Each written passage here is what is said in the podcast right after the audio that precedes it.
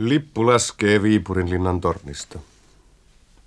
Viipuri oli vielä vuonna 1944 Suomen kansan taisteluiden eräs tärkeimpiä symboleita. Sotilaiden äänet kertovat, kuinka Suomen lippu laskee Viipurin linnan tornista kesäkuun 20. päivänä 1944 kello 16.30 ja 17 välillä. Tuohon hetkeen ja lipun laskuun päättyykin sarjamme. Kertojat ovat vieneet meidät yli 20 vuoden takaisiin tapahtumiin sellaisina kuin he ovat ne kokeneet. Ja vaikka sotilaiden äänet ovat kertoneet meille sodasta, ihmiskunnan erään onnettomuuden tilasta, emme ole kuulleet näissä äänissä tuon onnettomuuden ihannoivaa tai hyväksyvää sävyä. Päinvastoin, äänet ovat kertoneet meille kärsimyksestä ja surusta, jonka ohessa mikäli pienikin tilaisuus sille tarjoutui, herähti esiin kansanmiehen hiljainen huumori. Sotilaiden äänissä olemme kuulleet Suomen kansan äänen. Iltapäivänä oli jo, jo kulunut noin noi jonkun verran, kun konekivärikomppanian lähetti sotamies Antiniemi tuli lähetti tehtävältä, koska yhteydet jatkuvasti katkesivat aina puhelinyhteydet. Se oli siis lähetti yhteyksien varas noin suurin piirtein. Ja toi tiedon, että linjasta miehiä on nyt irtaantunut jatkuvasti, että siellä on, on siis jopa noin ryhmittäin joukkueita lähtenyt miehiä pois. Ja kun tämä komentopaikka oli sellaisen aukean laidassa tämän Karjalan tien varressa, jossa on naisten sairaala, ikkunasta näkyi sieltä alakerran ikkunan vastapäätä ja hän osoitti vielä meille samaten kuin tässä oli nämä komentaja Beckman niin sormellaan kun miehiä meni ja niitä oli ainakin minun muistaakseni siinä ehkä kymmenkunta juoksussa niin kuin linjasta poispäin.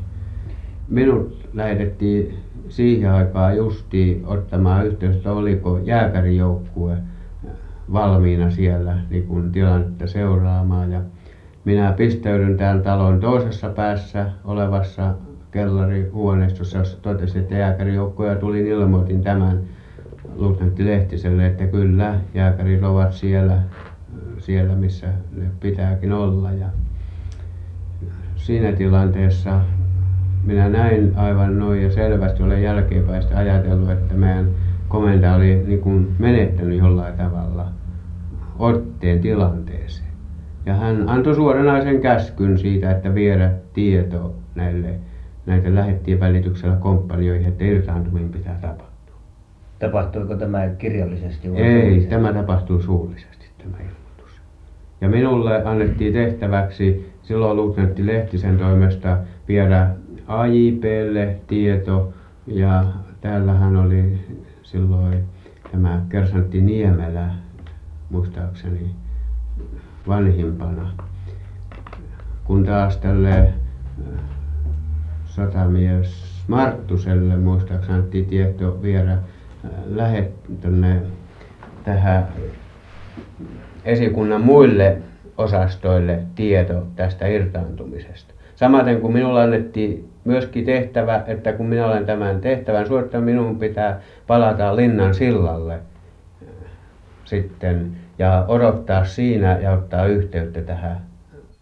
No tehän taisitte olla selvillä eh, majori Kirman eh, yhteyksistä eh, Kemppiin Kyllä, kyllä, koska ne meni justiin meidän kautta, siis prikaatin komentajalle, niin puhelut. Muistan sen, joka oli viimeinen puhelu, mitä meidän keskuksesta on vissiin, Kirmankin viimeinen soitto sittenkin. Mistä sä voi soittaa, koska meidän kautta meni hänen komentopaikastaan. Niin kun hän pyysi Kempiltä lupaa, siis selvästi Kempiltä, että jos hän saa vetääntyä, että vaikuttaa siltä, että sieltä on lähtenyt jo miehiä toiset, että sanoi ihan näillä sanoilla, että minäkään viittis koko, koko miesporukkaa niitä nyt tappaa, että, tapattaa, että noin, jos sais, mutta prikaatin komentaja ei suostunut, että ei missään nimessä ei vetäännytä, vaan otetaan kaikki vapaana olevat miehet ja ryssä on ajettava takaisin, että siitä ei saa tulla kysymykseenkään. Että Kirma siihen rauhallisella tyypillään semmoisena isännän ty, isän tyypillään sanoi, että no hän yrittää parhaansa, mutta epäilee. No, Kemppi tiedusteli, että onko sieltä todella lähtenyt, että koita ottaa selvää.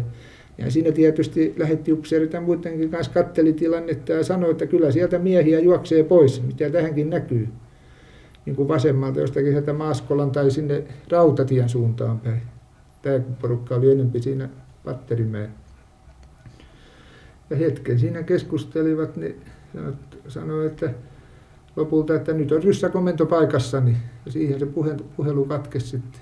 Ja sen enempi ei No minäkin ilmoitin, kun siinä keskuksessa kuuntelin sitä, niin meidän joukkueen johtajalle, että bataljonan komentaja sanoi, että ryssää justiin tulossa sinne, että lähdetäänkö me vetääntyyn tästä. Ja hän alkoi koittaa yhteyttä, että ei saa mennä minnekään vielä. Mä vielä sanoin hänelle, että sieltä ei vastaa, vastata kuin venäjäksi, jos sieltä vastataan, mutta se ei sieltä mitään vastattu, kun hän aikansa koitti hälytellä. Lähdettiin ulos ja hän nappasi polkupyörästä, nyt saadaan mennä, kun ei mitään näkynyt miestä. Juoksi sinne sun tänne joka, joka puolelle siinä ja näki Viipuri aika vähän tunne, niin muistan niitä katuja, mitä siitä lähdettiin tulemaan, että minäkin pikkusen nuorempana urheillutkin ja ne mä kaikki pojat häpyivät, että mulla oli valtava reppu selässä, siellä oli peitehuopa ja sitä voita ja tupakkaa ja kaikkia mitä oli saatu, niin lähdin koittamaan, no kun ei vielä pärjännyt alkuunkaan kivääri kädessä, kypärä päässä. No se reppu vielä kuinka se tuli niin huonosti selkään, niin siinä juostessa mä hellittelin hihnoja sinne se keikatti. Ja niin kuin kivääri ja, kivääri ja tämä kypärä päähän. Se, se, jäi hyvin mieleen, kun mä juoksin, niin mä osun siihen punaisen lähteen torille. Sen muistan, kun joskus siellä noin vähemmän liikkui, siis sota-aikana, en, en muullosti koskaan, että muistan punaisen lähteen torin, niin juoksin siihen, niin sitten se jo tulitti sieltä aseman suunnalta jostakin, eikö se höyki vaunuista missä se, se oli niin paljon pitkällä, että se ampui siihen seinään ja mä pääsin siinä se tuomiokirkon rauniokko, siinä oli ja sitten alkaa se puisto, mikä se on Torkkelin puisto. Siinä oli joku sankarihauta meidän, oliko se joku tain talvisodan tai niitä. Ja sitten se jollakin suorasuuntauksella se tossautti siihen, niin mä muistan, että mä tuli noin mieleen, että Tossahan noita lepää toisiakin, niin heitän nyt hetkeksi pitkäkseni siihen ja taas ylös. Ja niin ne tuli, että lehdekrappi siellä tänne linnan siltaa kohtaa tavoitti. Kyllä siinä oli kerran sitten mielessä jo tommonen, että, että nyt taisi olla niin, että tänne jää, mutta sitten kun alkoi pääsee linnan karulle ja sinne, niin sitten taas alkoi uskoa, että kyllä tämän kerran vielä selviää. Olitteko te yksin tämän Viipurin läpi menossa vai oliko, oliko teitä useampi kyllä, yhdessä? Kyllä siinä juoksi, mutta se esimerkiksi viesti, joka mä en tiedä minne ne pojat joutu niin, että niitä en nähnyt. Niitä en nähnyt ennen kuin oltiin täällä Kivisillasta tultu yli. Joitain juoksi tai vähän eri suuntaan. No, ja silta oli ehjänä vielä se niin sanottu linnan, eli Turun sillas, miksi toiset sitä sanoo. Siinä oli joku toi pioneeriluutnantti ja aliupseeri, oliko se kersantti tai alikersantti ja, ja sitten pari, pari pioneerimiestä laitteli kovasti, niin minä sanoin, että älkää hitossa laskeko vaan vielä sitä ilmaa, että tulee sieltä, että minä viimeinen olen, että kyllä sieltä toisiakin tulee. Minä sitten koin pitkälle siihen, mitä se on Likolampea tai mitä, kun sitä juostaan tänne Rorvaliin päin päässyt, kun kuului töysäys, että se meni. Te ette nähnyt enää tätä siltaa silloin? en minä sitten, ei minä taakse kattanut koneita, siinä oli ilmassa yksi lentäjäkin putos. Sitäkään, että olikohan se omia, mutta minä luulen, että se oli vihollisen koneita, se joka siinä oli, ne oli ampunut jostain vielä, ja putos siinä justiin sillan niin kuin tälle, tälle puolen, tänne, mitäs puolta se nyt on, Likolampeen, tai tänne Sorvalin puolelle päin, se ukko siinä raskuvarjon kanssa. No oliko täällä sillankorvassa ketään estelemässä eteenpäin menoa? Ei siinä linnan sillalla silloin kun mä tulin, niin ei siinä ollut yhtään muuta kuin tämä, nämä pioneerit. Ja se kun rautatiesilta tulee sieltä, josta teki oli tietysti aikaisemmin, mutta se oli kuitenkin niin paljon kunnossa, kun ajettiinhan sinne jo aikanaan raut- junalla, niin se, se palo siellä, että sinne oli joku granu tai oliko hänen joku sytyttänyt osittain, että semmoinen pieni ja se suuremmin, mutta kuitenkin, että ne ehkä koittivat joku mennyt niin paneen tuleen, että saa sen pois, ettei pääse sitä kautta tulleen ruski. Henkilökohtaisesti muistan, kun yhteys prikaatin esikunnasta toiseen pataljoonaan, majori Beckmanin pataljoonaan, joka muistaakseni puolusti Ristimäen seutua, yhteys katkesi Ja minä sain tiedusteluupseerina henkilökohtaisesti tehtäväksi mennä ottamaan yhteyttä tähän majuri Beckmanin pataljoonaan. Ja millä tavalla tässä kävi? Otin esikunnan, esikunnan jääkärijoukkoista muutaman miehen mukaan ja läksin tänne Ristimäen suuntaan. Tiesin pataljonan esikunnan paikan, koska olin siellä aikaisemminkin käynyt. Mutta jo matkalla, ehkä noin puolessa välissä prikaatin esikunnasta tämän pataljonan asemiin,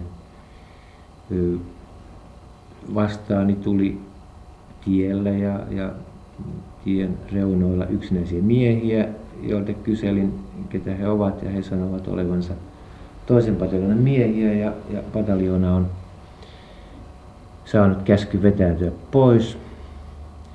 Jatkoin kuitenkin matkaa eteenpäin, mutta vastaani ilmestyikin vihollisen panssareita. Ja tämän toisen pataljonan komentaja majori Beckmania te ette tavannut? En tavannut. En tavannut. En päässyt enää pataljonan komentopaikalle saakka. Ja teidän oli mentävä sitten takaisin? No minä käännyin takaisin ja tehtävä siinä mielessä jäi suorittamatta ja mm, kiertoteitse saavuin tykistökeskityksessä ja ilmapommituksessa jälleen punaisen lähtien torin laitaan ja prikaatin esikuntaan tänne pankintalon kellariin. Esikunta oli kuitenkin jo lähtenyt. Paikalla ei ollut ketään. Nousin sieltä kellarikerroksesta tuollaisen rautakierreportaita myöten pankin liikehuoneistoon ja sieltä tapasin Eversti Kemppi yksinään. Ja te ilmoittauduitte sitten hänelle? Niin, ilmoittauduin komentialle niin sotilaallisesti ja virallisesti niin asiaa kuuluu ja kerroin tehtävästäni, että en pystynyt sitä suorittamaan. Niin Eversti Kemppi mainitsi, sanoi minulle, että minä en ole enää mikään komentaja. Minulla on jo prikaat ja esikuntakin on lähtenyt. Ja mitä te siihen sanoitte? Minä mietin asiaa ja ehdotin komentialle, että parasta se on meidänkin nyt lähteä, koska vihollisen panssarit olivat ajaneet jo punaisen lähteen torin toiseen laitaan ja ampuivat siellä, sieltä muun muassa pankin talon seiniä pikatykeillään ja, ja konekivääreillä. Mutta Eversti Kemppi ei ollut suostuvainen lähtemään. Kuitenkin vihdoin viimein hän sanoi, että no sitten lähdetään, kun hän saisi oman salkkunsa mukaan, missä on hänen silmälasit ja jotakin tärkeitä papereita, mutta se jäi sinne alas kellariin. Läksin hakemaan tätä salkkua ja löysinkin sen siitä osasta, missä oli komentajan komentopaikka.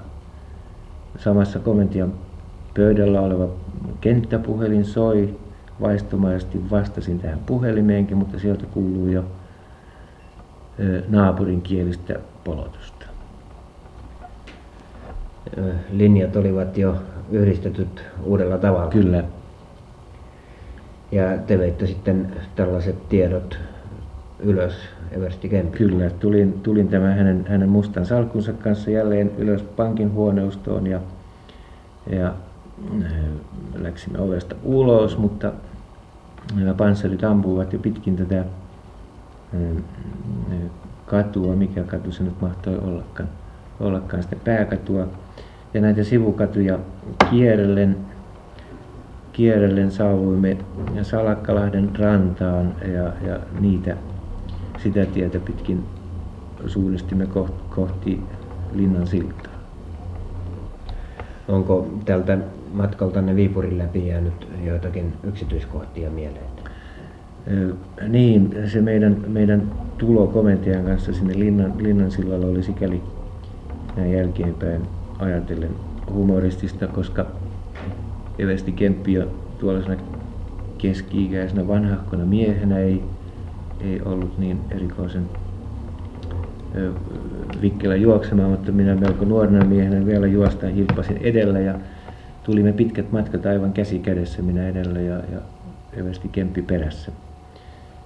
eräästä porttikäytävästä ehkä puolessa välissä Linnan siltaa, että Punaisenlehteen toria todennäköisesti edes meidän prikaatiin kuuluva jalkaan haavoittunut mies pysäytti meidät ja kysyi, että herra Eversti, missä on seuraavat puolustuslinjat, niin komentaja vastasi, että Torniojoella painukaa suoraan Torniojoelle.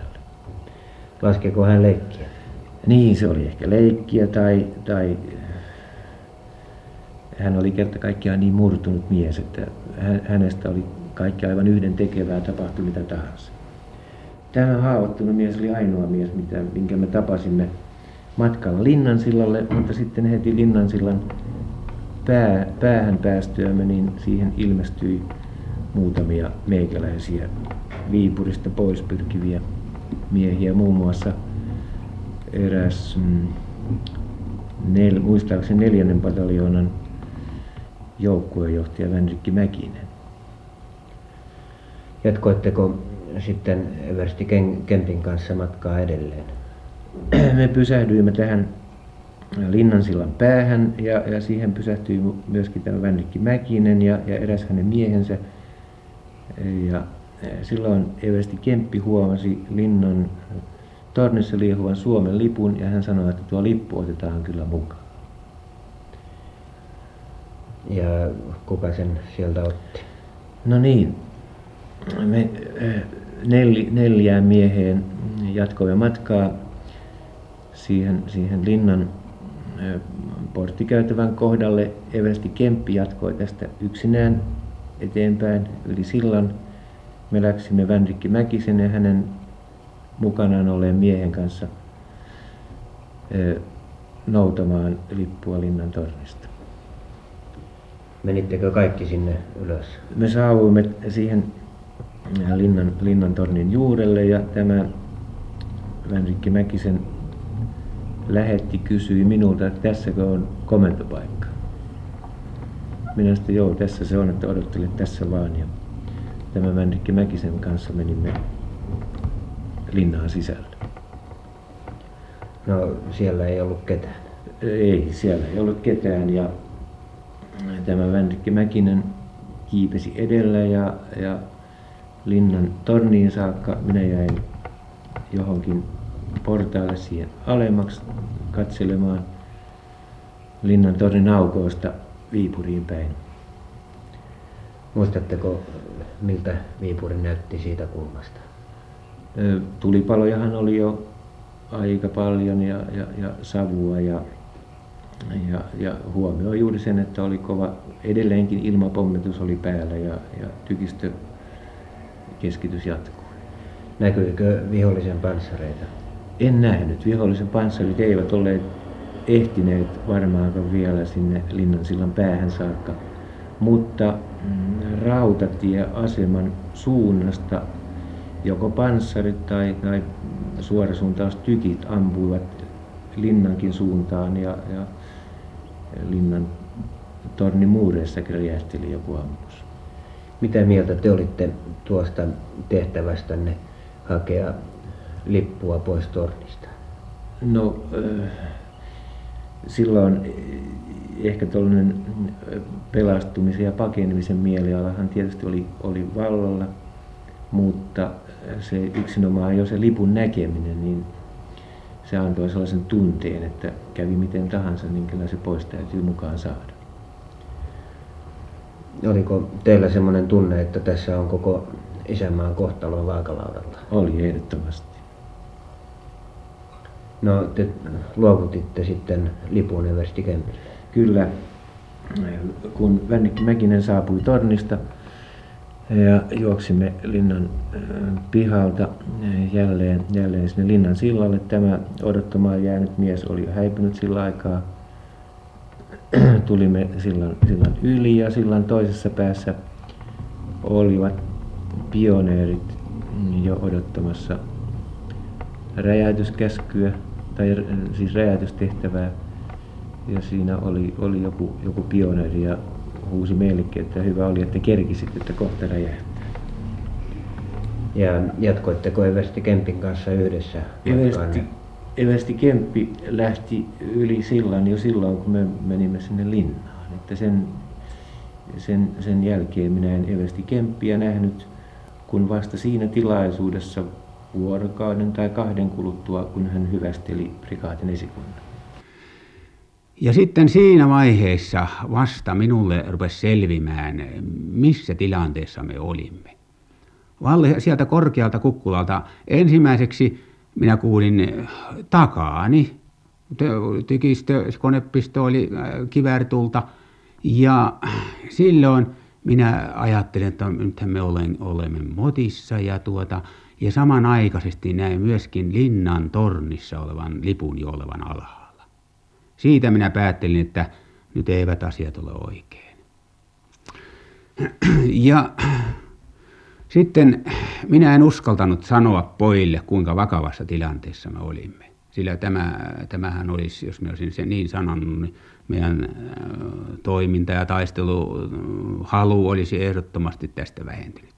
Ryhmän johtajille sanoin, että kuiskasin hiljaa, että koittakaa pitää mieliala rauhallisena, että ehkä me jotenkin täältä selvitään. No, me otettiin siitä irki aivan häiritsemättä mitään, ei sitä vihollinen meidän kohdaltamme ei tullut.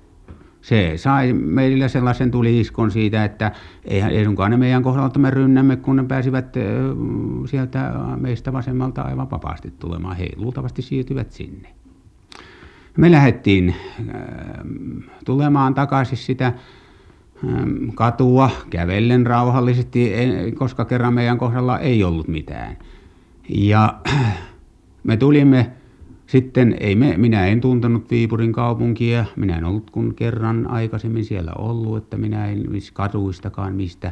Me tuo, luonnollisesti lähdettiin linnan siltaa kohti ja sitä suuntaa suora katulaskialle sieltä. Ja siinä sitten poikia rohkaisin, että kellä on mitään liian painavaa tai muuta, että heittäkää nyt se pois tai jotain sellaista, että ehkä me tästä selvitään. Yksi mies minulta jäi siellä, siellä Patterimäellä. Minä, en, minä sanon ryhmänjohtaja, että pitäkää huoli, että jouk- ryhmät pysyy, ryhmän pysyy koossa. Mutta tämä, tämä mies äh, hävisi sinne johonkin ja hänkin sitten tuli vankien vaihdossa takaisin. Me tulimme tuomiokirkko aukealle. Siinä on sellainen tori. Siinä sattuu sitten sellainen tilanne, että voi sanoa, että me petettiin venäläisiä. Me yhtäkkiä katun kulmasta, kun tulee siis korttelista, törmää kadulle. Rivisti oli seuraava kadulla, siis minä en näistä katuja voi nimitellä, mutta kyllähän enkä tunnekaan. Mutta seuraava, siis korkeintaan se 50 metriä oli meillä ja vihollisrivistön, ja sitä voi sanoa rivistön, koska siinä oli hyökkäysvainu ja sen perässä ainakin kaksi-kolme joukkuetta miehiä marssii rivistössä. Ei missään taistelutilanteissa enää. Nämä olivat jo miehitysjoukkoja, jotka jotka menivät siinä, turvasivat niitä hyökkäysvaunoja. Ja siinä, kun me tulimme tyrmäsi, ja se oli minulle hyvin yllättävää, että mitä tehdä. Ensimmäiseksi pysä, pieni pysäys siinä, katsottiin silmästä silmää, myöskin siellä rivistössä pysähdyttiin ja katsottiin meitä. Ne luulivat tietysti meidän heikäläisiksi. Savuhan oli ja taistelutoiminta oli. Ja minä erittäin ankaralla kielellä sanoin, että kukaan ei saa juosta. Siis me pysyttiin kasassa. Me tavattiin tässä sitten majuri Kirma. Ja hän siinä yhtäkkiä ilmestyi siihen, levittää käteensä ja sanoi, että hyvät pojat, älkää mene mihinkään. Minulla on vielä äh, kaksi joukkoa, vai sanooko hän perin, äh, perin siellä, niin kaksi joukkuetta asemissa, että minä koitan saada heitä apua, että pysäytetään tässä nämä, nämä venäläiset. Minä sanoin, että herra majuri, eihän me voida tässä mitään pysäyttää, että nuohan ovat venäläisiä. Ja majuri vilkas sinne, ravisti päätään. Minä sanoin, että herra majuri katsoo, tässä on kiikari. Ja annon kiikarin hänen silmilleen ja hän katsoi ja ei mitään virkkanut, ravisti päätään ja, ja meni jotenkin ymmälle. Ja, eikä, ja me, matka oli vain se siis yksi kortteli väli, korkeintaan 50 metriä. Ja niin minäkin vähän siinä sitten ajattelin, että kai tämä majuri nyt jotain siinä kykenisi meidänkin osalta tilannetta selvittämään, mutta huomasin, hän kiersi siinä erään pihaan ja tavallaan niin kuin hukkasi aikaa. Vihollinen ei meidän mitenkään häirinyt. Siinä tuijotettiin vaan silmästä silmään aivan lähellä.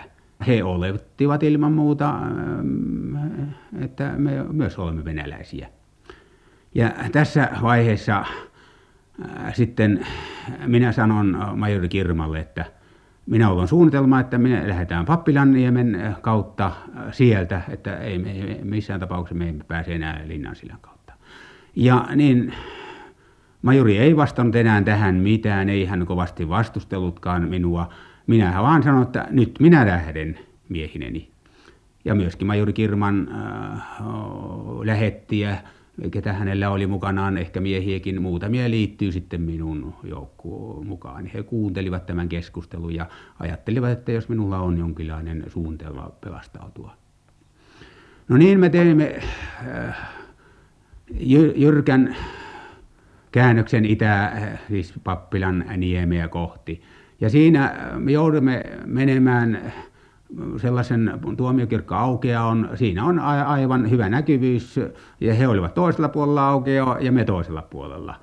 Ja siinä oli niin, niin vaikea tilanne. Kiirettä olisi tarvinnut pitää, juoksuksi pistää, jonka minä ankarasti kielsin. Kukaan ei saa juosta.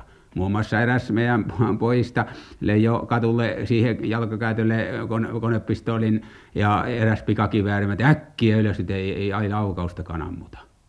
Ja pojat totteli tietenkin ja me lähdettiin menemään tätä Havin suuntaan, siis Pappilanniemen eh, suuntaan. Ja aina eh, taakse eh, villikuilen ja seuraten, koska rupeaa tulemaan luotieperää. Eräs korkea upseeri lähti valkealla ratsulla tulemaan, ajoi noin 50 metriä laukkaa ja minulla oli jo liipasin valmiina, varmistin pois, että lasketaan aivan viereen ja sitten huomiota herättämättä tämä tipautetaan. Mutta tämä kääntyikin ympäri eikä tullut. Ja niin me saatiin mennä noin 200 metriä, kunnes maasto alkoi hieman laskea havin suuntaan. Me ensin käveltiin siis katuviertä, sitä jalkakäytävää reippaasti kovaa, ei kukaan juossut. Tällä nimittäin petimme venäläiset. He luulivat, että me olemme heikäläisiä, jotka menevät siihen suuntaan. Mutta sitten kun me pääsimme sen verran maasta laski, me kumarruimme ja kykkysillä yritimme sitten kyllä arvaa jokainen, että juoksukelpas, kun me päästiin siitä pois heidän näkyyhteys. Minä sanoin, että nyt juostaan ja me on aika reipasta joukkoa ja niin me juostiin satamaa kohti ja koko ajan silmät hakee veneitä tai mahdollisia pelastautumis, siis vesitse pelastautumismahdollisuuksia.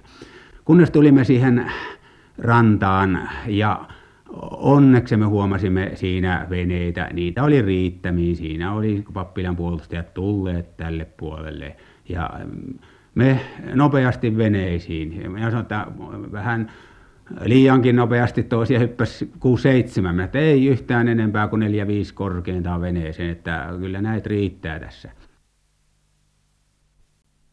Ja se lähtö tapahtuu, siinä on sellainen satamavalli, siis korkea penker, me pääsimme siitä aivan reippaasti irtaantumaan. Ja siinä oli sitten huonoja airojakin, eräs Elomaan Toivo tempas heti airon poikki. Mä oltiin kymmenkunta metriä se ei auttanut muu kuin palata takaisin ja ottaa ehjaaero toisesta veneestä ja taas, taas kiivas soutu. Ja koko ajan jokainen, joka vesillä on, tietää, että varmasti kohta sataa luotia. Että kuinka kauaksi me päästään sitä lahtea. Ja oli aika navakka tuuli. Oikein vahtopäissä siis lainehti tämä Viipurilahti etelään sieltä Uulan suunnasta. Me vasta tuulla vedetään sitä Pappilaniemen rantaa. Siinä oli aivan rannan suunnassa sellainen tiheä kaislikko. Se olisi ollut meidän viimeinen äh, karkaamisen kaislikkoon veneenemme, jos olisi mahdollisesti äh, hätä tullut. Mutta meillä ei ollut hätään, pääsimme ehkä 100-200 metriä, kunnes meidät huomattiin sieltä kaupungilta. No silloin alkoi satamaa äh, piiskatykillä ja mitä mahdollisesti, eihän sinne konekivääri ylttyneet eikä kiväärillä ja, ja ranaatin heittimillä. Mutta jokainenhan tietää, miten aaltoilevassa vedessä ammukset uppoavat siihen. Ja niin kävi, että me ainoastaan kastuu. Me levitimme mukavaan parveen, ettei ollut monta menettä läheltä, mutta vettä tuli. Grantin heittimään kun tulee viereen, siitä tulee aika vatsasilmaan. Ja me kastumme siinä, niin jatkoimme soutua kunnes pääsimme ehkä puolisen kilometriä siinä rannan suojassa ja nämä lopettivat ampumisen ja eivät häirineet tämän enempää meidän. Ajattelivat, että kyllä ne nyt menevät karkuun. Me menimme Pappilan niemeen, maihi oli kova jano ja ajateltiin siinä oli talo, että mennäänpäs tuonne kaivolle juomaan, koska huomasimme, että se katsovat turhaksi meidän enää ahdistaa. Me pääsimme sinne oltiin ehkä 15 minuuttia, vedettiin veneet rantaa, laskettiin se ammusten tuoma vesi veneistä pois ja ja eräs huvittava seikka sattui tässä veden. Eihän me tiedä, että meriveneissä on niin sanottu kalasumppu keskellä venettä. Siis soutaja oli ainoastaan soutaissa pystyssä, toiset makuulla kaikki, että maali olisi mahdollisimman pieni. Ja siellä oli vesiasti ja, ja tästä me komensin erään pojan pistelemään vettä sieltä sumpusta vet, pois, että vene kevyemmin kulkisi. Mutta tässä olikin pohja auki, vesi pysyy aivan samassa, kunnes tämä poika sanoi, että turhaa työtähän minä tiedän, vesihän tulee sitä mukaan lisää. Ja niin tietenkin tulikin, se vesi siitä vähentynyt. Ja me päästiin siis aivan tappioita kokonaan ei kukaan haavoittunutkaan meidän joukkueesta tästä matkasta. Kaikki tulivat ehjänä sinne, sinne rantaan, siis tosi vihollisen puolella vielä Pappilaniemessä, ja se oli meidän pelastuksemme. Se näkyy historiassa, miksi siellä ei ollutkaan ketään siellä Pappilaniemessä, koska kerran sitä tietä äh, tulevat eivät olleet siis kannaksen, äh, siis tätä kannaksen tietä, eli rantatietä. Ne eivät ole ehtineetkään Pappilaniemeen saakka. Se oli aivan tyhjä silloin venäläisistä, niin kuin meikäläisistä. Me siinä tyhjennettiin veneet ja uh, huohtimme vähän ja sitten suuntasimme matkamme uh, sinne Poikkilahden oli suu, sitten vesi jo, järvi jo tyyntikin ja me soitelimme kaikessa rauhassa, ei meitä häiritty.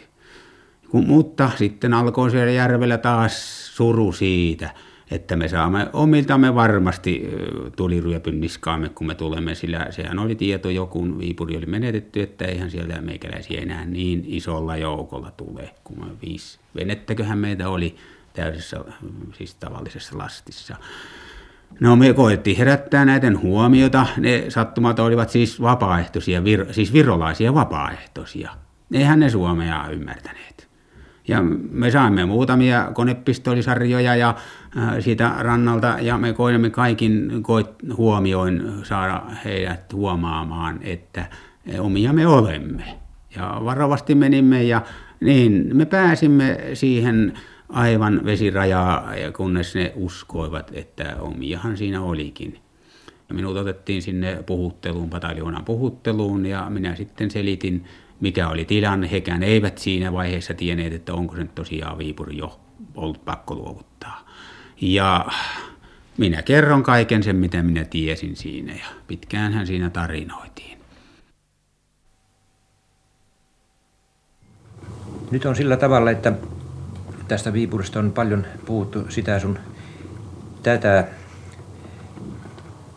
Ja sehän, sehän on tietysti tapaus, josta murhe, johonka murhemielin palaa monestakin syystä. On vaikea sanoa, mitä, mitä siinä oikeastaan tapahtui ja minkä takia tapahtui niin. Eh, mehän tiedämme, että Viipuri 20. päivän yhtäkkiä todettiin, että siellä on kaikki joukot vetäytymässä pois ja venäläiset ovat Viipurissa. Tässä, tässä tapahtui ensimmäisen kerran koko tämän kesän aikana, että viestiyhteydet pettivät. Totesimme vain yhtäkkiä 20. päivänä aamupäivällä, että meillä, minulle ilmoitettiin, että Viipurin ei saada yhteyttä, jolloin minä tietysti annoin viestikomentajalle käskyn ryhtyä järjestämään yhteyksiä, mutta siitä ei tullut mitään. Ja silloin tässä tilanteessa oli, oli jonkun näköinen paha, paha aavistus, aavistus, aina kun hiljaisuus tulee tuollaisessa tilanteessa, niin, niin eh, siinä tulee paha aavisesta epäilyttävää jotakin on nyt tapahtumassa. Emme tienneet mitään. Millä Ja- tavalla tieto tästä sitten teille tuli? No ensinnäkin, kun vies, teknisiä viestiyhteyksiä emme saaneet toimimaan, kerran pääsimme hyvin huonosti kuuluvuuteen muistaakseni Mikkelin kautta, tai oliko se Helsingin kautta puhelimella. Mutta se oli niin huono, että me emme saaneet selvää, mitä, sie- mitä siellä puhuttiin. Niin silloin minä, ja se oli, se oli aamupäivällä 20. päivä, lähetin majuri Kotiahon aut, autolla Viipuriin ottamaan selvää, että nyt, nyt, nyt, täytyy, nyt on jotakin kummallista. Hän palasi, palasi muistaakseni joskus siinä puolen päivän seutuvilla takaisin ja kertoi hyvin murheellisia asi- asioita. Hän sanoi minulle, että siellä on tässä päätien suunnassa Ristimään hautuumaan luona olevan Patalnan komentaja. Komentajan hän tapaisi prikaatin komentopaikassa punaisen lähteen torin laidassa, pää käsien varassa, täysin masentuneena ja toivottomana, vain mumiseva, että, että, että ei tästä tule mitään, ei tästä tule mitään. Äh, Ilmoitin tämän kenraali Laatikaiselle, että nyt täytyy äkkiä siellä vaihtaa miestä, saada tämä masentunut pataljonkomentaja pois ja hänen tilalleen eh, reipas mies. Oli, oli muuten merkillistä, että juuri muualta tullut eh, prikaatin joukossa saattoi tämmöistä olla. Meistä silloin tuntui se ihmeeltä.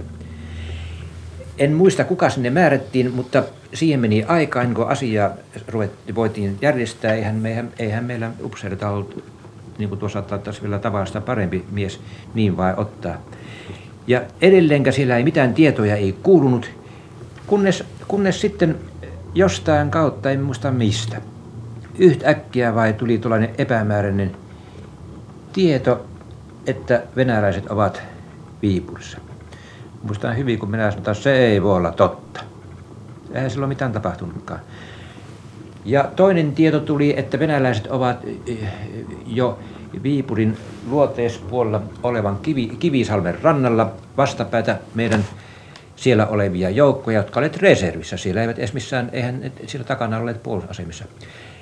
Silloin minä sitten jostain, jostain ihmeen kautta lopulta, jaa, se oli sen divisionan komentaja Evesi Savojouselta muistaakseni, hänen sai yhteyden ja hän vahvisti, että nyt täällä ollaan nok- nokikkain jo venäläisten kanssa ja venäläiset on Vii- Viipurissa. Se oli meille aivan käsittämätön juttu. Me emme yksinkertaisesti voineet ymmärtää, mitä oli tapahtunut. Järkyttävintä, tämä oli suoranainen järkytys meille. Tietysti tästä ilmoitti heti, heti päämaja ja heti ryhdyttiin eh, kiireisiin toimenpiteisiin, etteivät venäläiset pääse Kivisalmen, eh, Kivisillan yli, sen salmen yli sitten sanoisinko mantereen puolelle, josta suora tie lähtee Hel- Helsinkiin. Siellä oli Evesi Savonjosen divi, divisona, puhuin hänen, hänen kanssa tämän tehtävän suori, suorittamista. Sitten näin kului se päivä vähitellen ruvettiin tietoja saamaan ja täytyy uskoa, että siellä on venäläiset Viipurissa. Ja lopullinen vahvistus tuli silloin, kun 20 prikaatin komentaja Evesi Pre- Kemppi tuli täysin murtuneena, ilmestyi meidän esikuntaan. Hän oli aivan pois tolalta, joka minä hyvin ymmärrän. Tuo nuhteeton, kaikin puolin velvollisen tuntunen ja kovahervoinen mies oli aivan, aivan pois tasapainosta. Hän vain sanoi, että älkää tuomitko minua, älkää tuomitko minua. Hän ei sunkaan tarvi, tarkoittanut mitään juridista tuomitsemista, vaan mora- moraalista. Ja kenraali Laatikainen käski hänestä vain lähtemään, ja mitä voin tehdä prikaatissa luoksi, jonka, jota kohtiin. Nyt perästäpäin hän asiaa on tutkittu paljon. Evesti Kemppihän joutui sotaoikeutenkin, jo- jossa sitä on tutkittu. Ja eh, on vaikea sanoa, mitä silloin tapahtui, mitä ei ole tapahtunut, mutta minulla on sellainen käsitys, käsitys ja uskon, että se on täysin paikkansa pitävä, että niin tätä asiaa, siinä on monta, montakin asiaa, jotka vaikutti, mutta eräs oli se, että kannaksen tästä, tästä peräytymistaistelusta, eh, kun paljon tuli näitä niistohiippareita, oli levinnyt jo kotiseudulle ja myöskin 20 prikaatiin sen matkalla ollessa aivan kauhukuvauksia kannaksen taistelusta, kuinka siellä on niin ylivoimainen vihollinen vastassa, että niille ei voida yhtään mitään. Minä olen, minä olen täysin varma siitä ja minulla on siitä myöskin eh, todisteita, että todellakin tämmöinen tämmöinen tartunta niin sanoksi oli tapahtunut ainakin erääseen osaan ja nimenomaan tähän pataljonaan, joka sitten joutui tähän kaikkein pahimmalle paikalle. Tässähän on vielä olemassa eräs kysymys, joka ei tässä tapauksessa taida olla mikään erilliskysymyskään, tuo tykistön ammusten puuttuminen. Niin. Millä tavalla esikunta oli tietoinen siitä? Minä aionkin juuri siihen tulla, niin kuin minä sanoin, tähän on monia syitä, ja eikä, eikä kaikkeen voi puuttuakaan, mutta muuta, muutamiin tärkeimpiin. Eräs oli tämä psykologinen tekijä. Siellä oli tämmöinen tar- masennuksen basilli jo mennyt, ja nimenomaan yhden patannan komentaja. Muut minun tietääkseni olivat erittäin reip, reippaita. Niin, tämä tykistö on paljon kiisattu kysymys onkin luku erikseen. Nyt me, kun meille ilmoitettiin, että 20. prikaati tulee Viipuria puolustamaan, niin me ilman muuta edellytimme, että prikaatilla on mukana eh, eh, vahvuuksien mukaiset tuliannokset kaikille Ja prikaati toisaalta niin. Eh, luotti siihen, että heille on odottamassa. Niin, minulle on perästäpää kerrottu. Mutta me läksimme siitä, siitä, josta ilman muuta täytyy lähteä ammattimien, että jokaisella joukolla on säädöten mukaiset tuliannokset mukana, joten, jolla se pystyy siis lyhyen ajan käymään taistelua. Mutta sitten, sittenhän todettiin, että prikaatilla ei olekaan. Oliko kuljetuksessa tapahtunut joku sekannus tai väärin sijo- äh, kuor, kuormauksessa virhe, sitä minä en tiedä. Ja näin ollen prikaati joutui onnettomuudekseen toteamaan, että sillä ei ole ammuksia eikä sillä ole siellä Viipurissa varattu ammuksia. Tällä on... tavalla sitten ne, näiden hankinta onnistui? Se onnistui vähän huonon puoleesti. Ne menivät Rauta, Rautakorven kenttämakasinia hakemaan, jossa oli suuret varastot, mutta nyt meillä oli eh, ainakin yksi kenttämakasini ja yksi ammusjuna ilmapommituksessa mennyt ilmaa. Ja vaikka ammuksia hyökkäyksen alkaessa olikin eh, aika runsaasti, niin alkoi jo hämöttää ammuspula. Ja tästä, tästä tietysti lähinnä johtui, että tykistökomentaja, nehän oli hänen peukolla alla, katsoo olensa välttämättömäksi ryhtyä säännös, säännöstelemään ammuksin jakelua. Ja eh, eh, tilanne kehittyi Viipussa niin nopeasti, että hän ilmeisesti ei ollut kärryllä, että kun tultiin näitä ammuksia hakemaan, niin siinä, siinä on väitetty ollen tuossa byrokratiaa. Minä en tunne asiaa tarkemmin, sen tee minun alani suoranaisesti kuulun. Mutta tosiasia on se, että sieltä ei saatu ammuksia. Lienevät lopulta sitten väkisin ottaneet, mutta silloin jo katastrofi oli, oli tapahtunut. Tiesittekö te tämän, tämän, sanotaan vaikka byrokratiaksi, tätä silloin jo, että sieltä ei saatu näitä ammuksia. Minä, minä tiesin sen, että tykistökomentajan oli armeijakunnan komentajan suostumuksella ollut pakko ryhtyä säännöstelemään ammuskulutusta tai ammuksien jakamista, mutta sitä minä en tiennyt silloin vasta perästä päin, että Viipurin niitä ei oltu saatu. Mutta minä, mutta minä vielä jatkasin tämän Viipurin menetystä, siitä voisi puhua vaikka kuinka paljon. Minä vain muistuttaisin mieliin erään asian, joka, joka, jota minun tietääkseni on aivan liian vähän käsitelty. Meillä talvisodassa samoissa asemissa taisteli kokonainen divisona. Ja sillä oli, sillä oli täysi työ e, torjua vihosen hyökkäykset. Tosin tämä divisona oli niin kuin kaikki e, joukot talvisodan loppuvaiheessa väsynyt ja ammuksia oli vähän. Nyt sama, sama, sama, suurin piirtein samalle lohkolle joutui tämä yksi prikaati, joka on vähän ene, en, en, enemmän kuin yksi kolmasosa divisionaa. Ja kun ottaa huomioon että sitten tämä, tämä psykologinen masennustila, psyykkinen masennustila, ammuksin puuttuminen, joka on täytynyt myöskin vaikuttaa järkyttävästi, niin eh, loppujen lopuksi ei niin suuri ihme ole, että tapahtui mitä tapahtui, niin valitettaako kuin se olikin.